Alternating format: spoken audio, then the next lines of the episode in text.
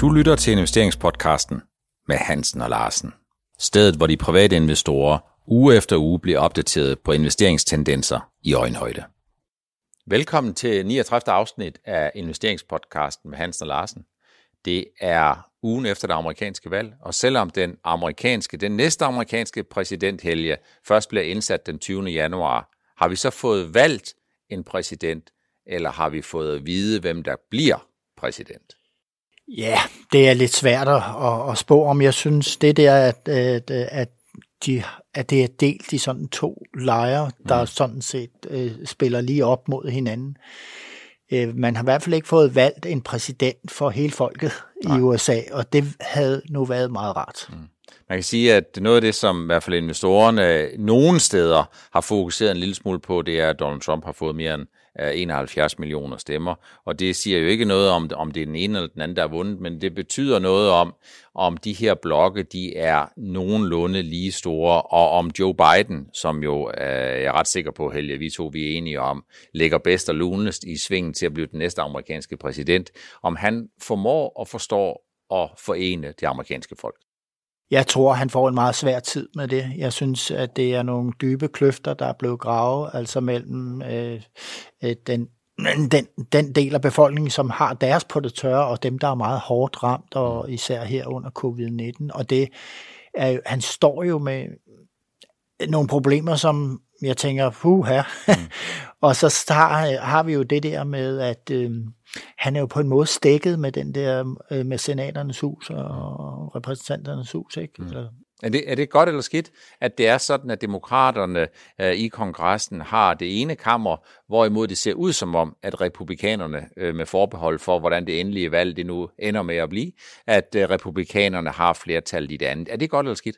Ja, altså det kommer jo an på, hvordan, hvilket synspunkt vi ser på det, men nu beskæftiger vi os jo med aktier og investering, så hvis ja. vi kigger fra, øh, kigger fra den vinkel, så ja. vil jeg sige, så tror jeg, at vi kan godt være meget tilfredse. Mm. Fordi det der med, at øh, man sætter, hvis Biden vil sætte skatterne op, ja, men det får han lidt svært ved på den måde. Konstellationerne er derovre nu, og han kan heller ikke flippe helt ud i det grønne. Og så er der jo det her med medicin, øh, farmaselskaberne, som vi, vi har så mange af i Danmark, som har ikke bryder sig om, hvis priserne lige pludselig øh, bliver sat under kontrol i. USA.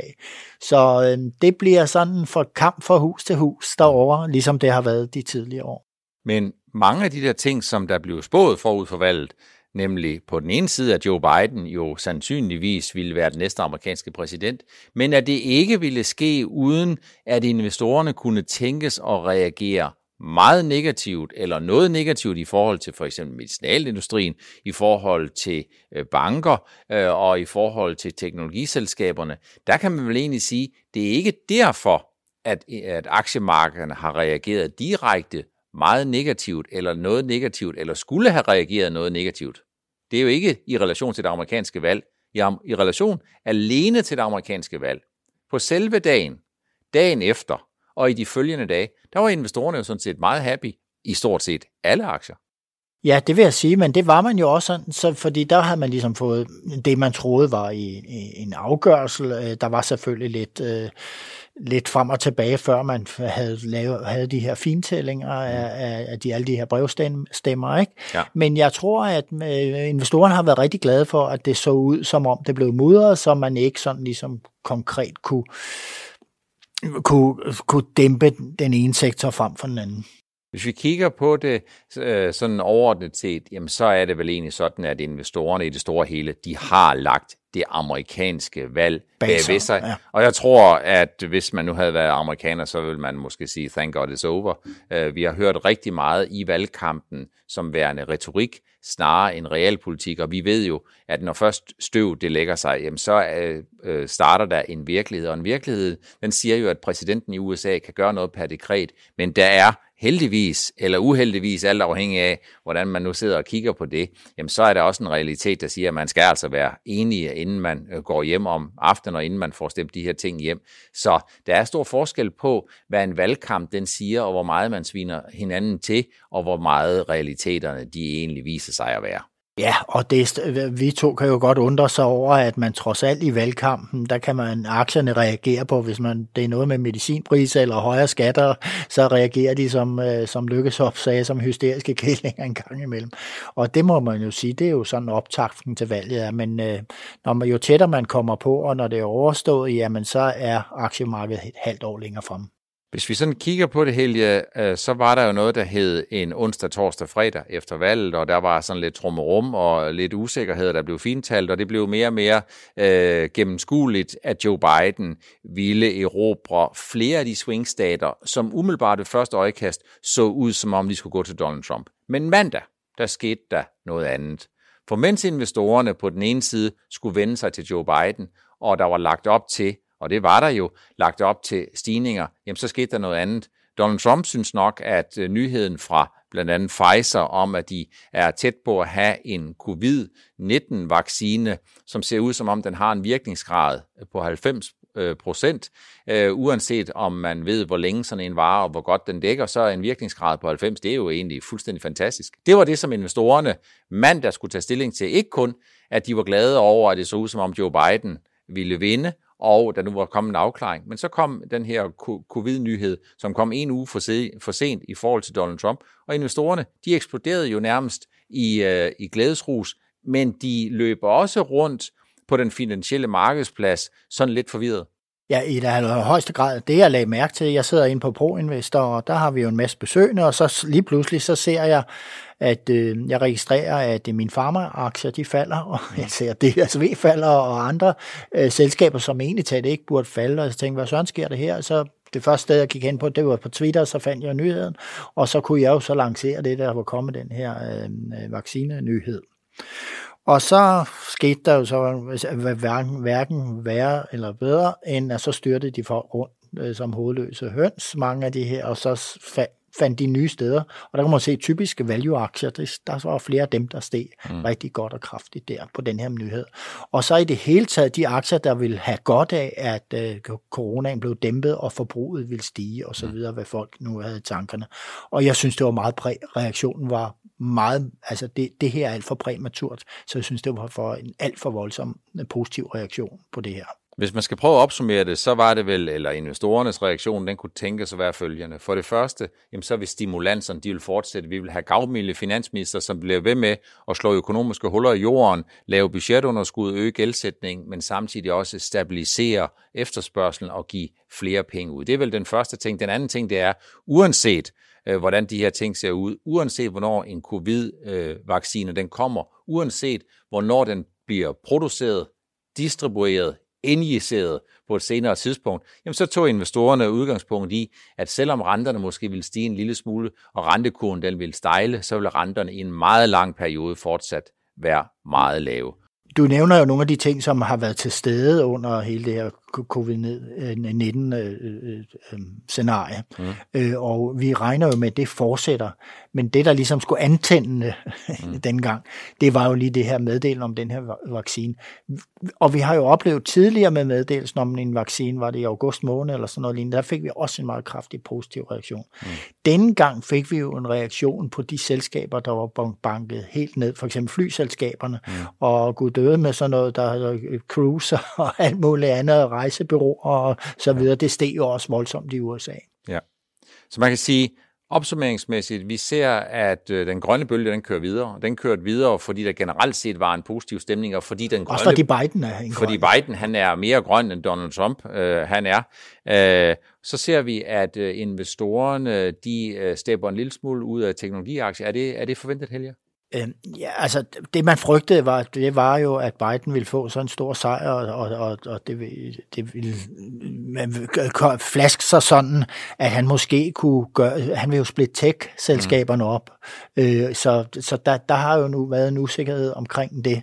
Men selve dagen, Helge, øh, der var det jo en reaktion i relation til covid-19 snarere end Joe Biden helt, den her helt mandag. Klar. Og det handler vel øh, ikke så meget om Joe Biden og tech-sektoren, men det handler vel om, at der er nogle af de investorer, som har investeret i den parallelle investeringsøkonomi, som løber ved siden af den virkelige økonomi og gemmer sig i nogle af de steder, hvor de regner med, at uanset om økonomien har det godt eller skidt, jamen så er der jo 100 kroner, der skal investeres, og der har de ligesom taget udgangspunkt i, at Netflix, Amazon, Google, øh, Apple og alle de andre fantastiske selskaber, jamen det vil være det bedste sted at investere og gemme sig i. Jamen det har, det har de, men, men man kan også sige, at det var lige måske anstød til, hvis de havde overvejet at gå ud på grund af Biden, han blev præsident, eller dæmpe deres, øh, øh, øh den position, de havde de her, øh, så kom der jo en god undskyldning i relation til, til, at nu fik man måske sådan en vaccine, før man regnede med. Mm.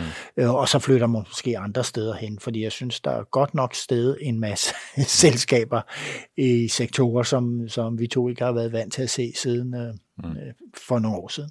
Der var udvandring fra Life Science, det gik hårdt ud af Danmark, Novo Nordisk, Genmap, Novozymes, Christian Hansen, også selvom det måske ikke nødvendigvis er Life Science, men så rimer det og lugter af nogle af de aktier, som jo egentlig har gjort det rigtig godt, hvor investorerne har haft mange penge i, og hvor de i nogen hensener måske har parkeret nogle penge i en periode, fordi der er også nogle af selskaberne, hvis aktiekurser er steget mere end indtjeningen, den forventes at stige i 2020 og 2021. Er det en overreaktion? Du rammer ned et spørgsmål, som rigtig mange har stillet sig, om der nu er en sektorrotation væk fra pharma. Mm. Det var det første, øh, man har skrevet mange steder, og kommentatorer ja. kom ud med. Men jeg lagde mærke til, at pharma i USA faldt jo ikke ret meget. Nej. Øh, NBI var jo øh, det her indekstal, man har for hele den der sektor. Den lå jo sådan omkring 0, og så var den faktisk lidt i plus. Mm. Hvorimod Danmark blev utrolig hårdt ramt. Mm. Det var ligesom om, at man havde et ryg væk fra hele den danske farmasektor. Altså det var Novo, det var Genmap, det var Zealand Pharma, det var også Bavarian osv., som, som faldt rigtig kraftigt på dagen. Og vi kom jo ud, C20 kom jo ud som et af de eneste selskaber eller indeks, der ikke var grønt i, mm. i, i hele Europa. Jeg tror, at vi, da selve meddelelsen kom, der var de danske aktier, de var 2,2 procent op på ryggen af Biden så kom den her ja, øh, nyhed, og så gik der vist nok en time, så lå de danske aktier med et fald på øh, 0,7 eller 8 procent, øh, svarende til en turnaround på cirka 3 procent på, på dagen. Kan man ikke forestille sig, Helge, at når de store amerikanske farmaselskaber ikke, eller ikke i samme omfang, som det vi så i Danmark, gik til bunds, så skyldes det måske et, den såkaldte Pfizer-effekt. Pfizer er jo et kæmpestort amerikansk selskab, sådan så Pfizer trak generelt den amerikanske stemning ret godt op. Ja, de fylder meget i indekset. Samtidig med, at vi jo ved, at der er rigtig mange, som har gemt sig uanset om de danske selskaber leverer verdensklasse præstationer, så er der nogle investorer, som har gemt sig i nogle af de her danske life science selskaber, fordi de har haft opfattelsen af, at det er altså et helle midt i en covid-19. Det var, det var også helt klart min tanke, at det er nogle fonde, der var ud her, og fordi det ser, jeg har lagt mærke til det, når, når der sker nogle fald i pharma, og, og de er sådan set umiddelbart ubegrundede mm. faktuelle forhold, så sker det så tit i de danske selskaber over en bred kamp. Så er det dem alle sammen, der ryger ned. Ja. Det kan man se. Og det bruger man jo meget, når man sidder og kigger på, jamen nu ryger Genmap ned øh, skal man vi være nervøs? Nej, for Novo falder også. Mm. Det er jo sådan en, øh, en indikator for, når jamen det her er bare noget generelt. Og jeg tror, når der er nogle store gutter, der har flyttet pengene væk fra, fra de her der, der, øh, guldrandede danske øh, aktier, det har været en god investering for dem, og skal de placeres et andet sted. Men kan man forestille sig, Helge, at selvom vi i dagligdagen sidder og kigger på Genmap, og Novo og nogle af de andre selskaber som en heterogen gruppe, det vil sige en samlet gruppe, men enkelte selskaber i den her gruppe, det vil sige enkelte selskaber, som reagerer på den enkelte nyhed, snarere end de bevæger sig som gruppe. Er det sådan, at når de udenlandske investorer, og det har vi jo kigget på tidligere, de udenlandske broker, de udgør cirka 75 procent af den daglige bevægelse, altså af de handler, der bliver slået. Og hvis de sidder i New York eller London, så sidder de måske mere og allokerer 25 millioner US dollar mere eller mindre på dagen til Danmark, og det vil så sige, at skal de ind i Danmark, jamen så skal, kommer de ikke udenom life science, som vil udgøre 45-47 procent af det danske indeks. Så køber de Novo, de køber Genmap, de køber Coloplast, og de køber alle det der. Og på samme måde, når de skal ud af bagdøren, så siger de... Det er det samme, der rører, ja. Ja, så det er måske mere den effekt, vi har set, snarere øh, det er sådan Danmarks effekt og en life science effekt, og vi har måske en effekt, hvor de her flow of funds, de bare lynhurtigt øh, ændrer sig, snarere end at vi sidder og klør os lidt i hårdt og siger, hold da fast, Novo Nordisk 6% ned. Jeg synes faktisk ikke, der er sket noget særligt. Der er ikke sket noget med deres forskningspipeline. Altså, der er ikke sket ja, men det, noget. det var ligesom det, jeg ville frem til, at min ja. konklusion var, det er det, det, det her, der sker. Ja. Fordi lige så snart jeg kan se, den ikke rykker sig, farma, den falder sgu ikke ned af alle de andre lande, så er det det, der sker. Og jeg kan huske, du har også lavet nogle blogs ved de tidligere lejligheder, mm. hvor udlandet er rykket ind og ud i danske aktier. Ja. Og øh, det kan over en bred kamp, så kan man jo også få Carlsberg og alle mulige andre med i sådan en, en en udrykning der.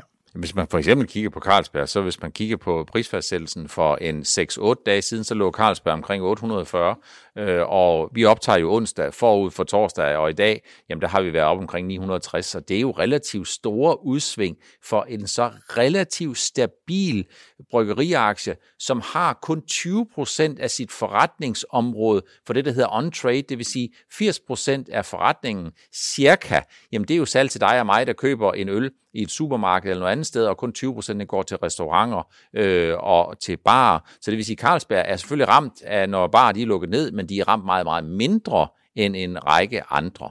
Ja, men det tror jeg ikke, man tænker på. Man tænker jo på, at når der kommer en vaccine, så skal der være fest og farver, så skal der øl på bordet. Ikke? Ja. At det, er en, det, det er jo de der tanker, man gør. Så man kan også se ved laksesektoren, jamen altså, de har haft svært ved at komme ud i catering og komme ud til hoteller og caféer og restauranter, og, der, og de har ikke kunne få fløjet deres varer rundt, så der er et overudbud af, af laks, og priserne er faldet. Men hvad skete der? Lakseaktierne blev jo, laks blev til flyvefisk ja. øh, lige pludselig, ikke? Og, øh, og jeg synes, det, det var egentlig talt lidt tidligt, og de, de fløj sig kraftigt op. Men alt med forbrug og det, der er afhængigt af, at vi kan bevæge os frit i samfundet, og vi kan rejse os noget, det fik sig en ordentlig tur. Vi er godt i gang med afsnit 39 af investeringspodcasten med Hans og Larsen. Husk stadigvæk, at vi rigtig gerne vil høre fra jer. Vi vil gerne høre fra de bidrag, som I kan sende til os, så I kan gøre, at vi kan være så meget, så, så meget som muligt til så mange som muligt og adressen er stadigvæk investeringspodcasten snabelagnordnet.dk. Jeg tror, der er rigtig, rigtig mange helge, som spørger sig selv, det at vi fik sådan et, i det mindste et skrub, som jeg tror, man vil sige øh, i gammeldags udtryk for, fra fodboldens verden, for nogle af de her life science-selskaber, er det et farvel til sektoren, eller er det et på gensyn? Altså det er ikke et farvel. Altså nu, det, det, alle ting lander på benene i de her tider, og som du selv siger, der er jo rigeligt med penge, øh, og der skal investeres og placeres, og der vil vores life science sektor jo være meget, meget attraktiv stadigvæk. Mm. Vi ser bevægelser, og, og det er jo derfor, det er jo grundreglerne i et aktieselskab, noget går op og noget går ned, og sådan bliver der flyttet rundt på pengene, og det er det, der er sket nu her. Mm. Men vores life science industri vil klare sig rigtig, rigtig fint fremover. Vi så i, øh, i hvert fald i USA og også i et vist omfang også i Danmark, at øh, finansaktierne finansaktien de reagerede meget positivt. Vi så sådan stigninger på en cirka 15 procent på selve, øh, selve dagen til JP Morgan, og vi har også set de danske bankaktier køre op. Øh, det er måske nogen, der bliver en lille smule forvirret over det. Covid-19 er her stadigvæk. Ja, der kommer en vaccine, der kommer på et tidspunkt. Ja, der er også stimulans, men det er jo sådan set også det, man har taget udgangspunkt i tidligere. Er det her et udtryk for, at investorerne har været for, for nervøse for, at de progressive i Joe Bidens øh, parti kunne finde på at stemme Wall Street fuldstændig helt tilbage til Main Street, så man ikke, som man ligesom sagde, I skal, vi skal bryde monopolerne op, og så skal vi sørge for, at der ikke bliver tjent de penge, der, der tidligere kunne tjenes, øh, og man har undervurderet at der kommer altså et comeback, når det kommer til hele markedet, og når der kommer en covid-19-vaccine, jamen så kommer det selvfølgelig også bankerne til gode, og med den sammensætning, vi får øh, i, i det amerikanske politiske system, så er sandsynligheden for, at vi får nogle yderliggående holdninger i det demokratiske parti, jamen de er jo alt andet lige noget mindre. Ja, og det samme gælder på farmaindustrien, og det er også øh, for, for tech. Mm. Så øh, jeg vil da sige, at øh, nu finansaktierne, det har vi jo snakket om før, de har, de er jo trykket godt ned. Ikke? Mm. Men lige så snart der kommer gang med i samfundet igen, og øh, for eksempel, at øh, der, der er jo olieindustrien i USA måske kommer i gang igen, og der, der er rigtig, rigtig mange ting i, i når, når, ligesom når samfundet kører, og mm. industrien kører, og virksomhederne kører, så kommer det jo finanssektoren til gode. Det skal de nok finde ud af selv, og, og så på et tidspunkt stiger renterne måske en lille smule, så går det endnu bedre for de her øh, banker, ikke? Og, mm. så. Så i virkeligheden, så kan man sige, at det er en kombination af mange forskellige ting, og måske også... Ja, lige med finanssektoren. Efter de sidste 6-7 måneders underperformance, så er de nok underowned Det vil sige, det har været en sektor, som investorerne siger, den kan vi roligt være ude af eller undervægtet i, fordi tiden med de gode nyheder, det ligger et godt stykke ind i 2021. Og så får vi måske, fordi der er mange, der gør det samme og ændrer lidt retning på kort sigt, så får vi måske både en hastighedsbevægelse, og så får vi måske også en retningsændring. Ja, vi får en, ja, jeg tror, vi får en retningsændring, hvis vi der kommer, øh, altså lige den her vaccine, den er så svær at have med at gøre, altså det, den, og det har de jo selv meldt ud, at, at det her med, at den skal opbevares ved 70 minusgrader, og, og, og distributionen er mm. svær, og Øh, men det er et tegn på, at vi er på rette vej, så når vi får, der er jo masser af fase 3 forsøg, når vi får nogle flere indikationer, og der kommer måske noget til unge mennesker, så de ikke smitter de gamle, og så videre, ikke? Øh, og så at bivirkningsprofilerne, de bliver rimelige. Så vil jeg tro, i takt med det, så kommer der mere retning på tingene, for vi, der kommer Per, der kommer volatilitet, og, og kvartal 4 er altså ikke særligt, det er altså ikke de smarteste udmeldinger, der har en del i en del sektorer. Så det er et spørgsmål om, hvor langt investorerne de tør kigge, altså hvor fjernsynet de er. Hvis jeg lige må blive en lille smule ved nogle enkelte hændelser.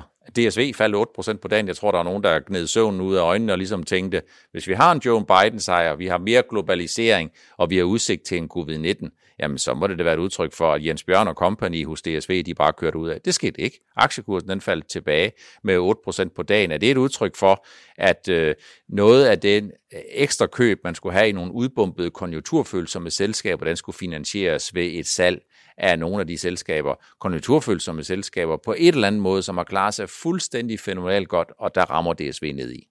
Ja, det tror jeg. Øh, men jeg, jeg overvejer også en anden ting. Altså, sådan, hvis jeg skulle se, kigge på et eller andet fundamentalt øh, i DSV, som øh, hvad, hvad, hvad er der ens ændret, hvis samfundet blev normalt, og vi ikke havde covid-19? Der er jo ændret det, at øh, hvis vi tænker på, at, at, at, at DSV har profiteret enormt meget på flytransport. Mm. Det har jo rykket virkelig på deres regnskaber, ja. fordi de har været fantastisk gode til at sikre sig kapacitet. Ja. Så de har været nogle af dem, der har fået nogle usandsynligt høje rater og har haft en kæmpe indtjening på det. Mm. Hvad vil der ske i et mere normalt øh, flymarked? Mm. Der vil jo ske det, at lige pludselig så bliver der jo, så, så bliver der jo kamp om det igen, ja. og der bliver kapacitet igen, sådan så andre kan være med på det her marked også. Og så hvis så markedet er med udbud og efterspørgsel, så vil raterne falde på det her område. Mm. Det var sådan noget, jeg tænkte, jamen det kunne godt genere. Der var mm. måske nogen, der kunne tænke langt frem på det. Ja. Og flyaktier steg jo selvfølgelig også. Ja. Men ellers tror jeg, at man har, det er det her, der har flyttet store penge ud på over en bred kamp, kamp og der har DSV været en af dem, som har virkelig, har, hvor man har tænkt, okay, nu er den altså kommet godt højt op, ikke? Mm. Så der er lidt af det hele, og ja. også til DSV, og grunden til, at den kørte baglæns på dagen. Helge, Pfizers udmelding, øh, de fleste investorer er også mennesker, og de ønsker sig øh, sådan en vaccine, sådan en vaccine, der kommer til at ligge under juletræet, uanset om den så bliver dyr at skaffe, om den så kan distribueres rundt med, øh, med luftfragt, men det er vel ikke noget, der kommer til at ligge under juletræet, det er vel alt for præmaturt, er det ikke det? Jo, det er det, det er, det er det helt klart. Jeg kan høre jo slet ikke nogen meldinger om, altså, jeg hører meldinger om, at regeringen ønsker vaccinerne, men de her fase 3-forsøg, som man virkelig skal i bunden med, med øh, dødsrisiko og alt muligt andet, så er det jo noget, der skal, for, så skal de her forsøg fortsætte til 22-23. Mm. Øh, men altså, derfor kan man godt gå på noget tidligere til udsatte grupper og sådan nogle ting. Ikke? Er det blandt andet derfor, Helge, at vi hører ikke kun, at der er nogle af dem, der er langt fremme der bliver ved med at gøre de her ting, samtidig med, at vi har nogle biotech-selskaber, som siger, vi bliver ikke de første. Vi regner med, at vi måske kan have nogle produkter på markedet, hvis vi kan få finansieret vores forskning og udvikling, måske i slutningen af 2021. Og der tror jeg, at der er nogen, der ligesom har undret sig og siger, jamen det må jo være first mover-fordelen, der, der, der afgør det. Og det er jo sådan set det, som du ligesom siger. Det er ikke sikkert, det er first mover-fordelen. Per, per, vi, skal, vi får brug for et bredt spektrum af, af, af vacciner mm. i det her tilfælde, også fordi du har mutationer og alt muligt andet, ja. og du, øh, japaner kan reagere på en vaccine meget uheldigt, ja. men det gør man ikke i resten af verden, så vi skal have virkelig bredt spektrum, øh, og vi skal have mange producenter af det her, Og øh, du må regne, man skal også have nogen, der kan booste vaccinerne. I mm. det, dit øh, virus kan ændre sig en lille smule fra år til år, det ser vi med almindelig influenza. Og så skal vi have nogen, der ligesom kan sørge for, at de ændringer kommer ind. Men vi har, med rent teknologisk har vi jo gået taget tierspring mm. øh, med frem, øh, altså den her måde at lave vacciner på. Det er helt anderledes, end vi har gjort det i gamle dage. Så i virkeligheden, så kan man sige, at selskaberne de plejer at sige, at det tager 10 år at frembringe sådan en vaccine. Det har man klaret måske på 10 måneder. Man har i hvert fald fået teknologien, øh, den nye teknologi, den har man altså brugt det her, hvor vi angriber proteinerne og det her. Øh, det, det, det, det, det, det, det er helt imponerende. Der kan man se, når tingene bliver presset, at det kan lade sig gøre. Det kan lade sig gøre, men stadigvæk så er man nødt til at sige, fra det tidspunkt, hvor man med sikkerhed kan sige, at det her det virker, at der er en høj virkningsgrad, og du har noget, som virker længe, for det er jo ikke kun, at det bare sådan lige skal dække en dag eller en uge, jamen så er det jo stadigvæk noget, der skal produceres, der er noget, der skal distribueres, og der skal noget, der skal injiceres. Har aktiemarkedet allerede taget udgangspunkt i, at vi har løsningen, og den løsning, den kommer ud i det brede samfund meget hurtigt?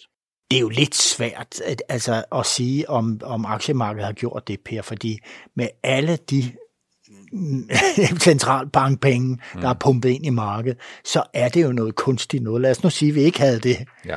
Så kunne vi jo meget bedre vurdere, hvordan hvad gør vi med, hvad er reaktionen på de der vaccinenyheder? Er, hvor reel er den? Mm. Nu er der jo masser af spillepenge oven i, i 18 mm. øh, på det her. Ikke? Så man får, man, i det her marked med så meget likviditet, så får man overreaktioner, og man får faktisk også kraftige reaktioner den anden vej, hvis, hvis der kommer en negativ nyhed. Altså et omfang, vi ville ikke have haft, hvis vi var i en decideret recession uden mange penge i markedet.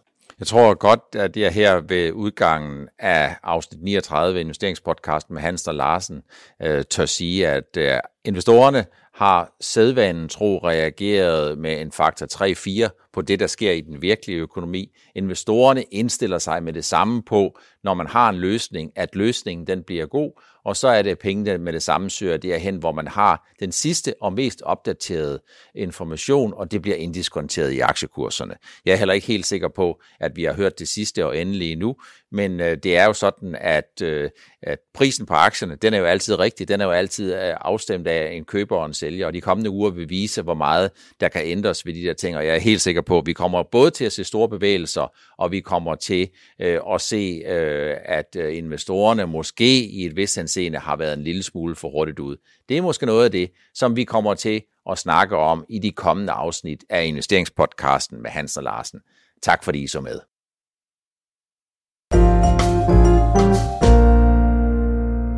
Du lyttede til investeringspodcasten med Hansen og Larsen. Vi ses igen i næste uge.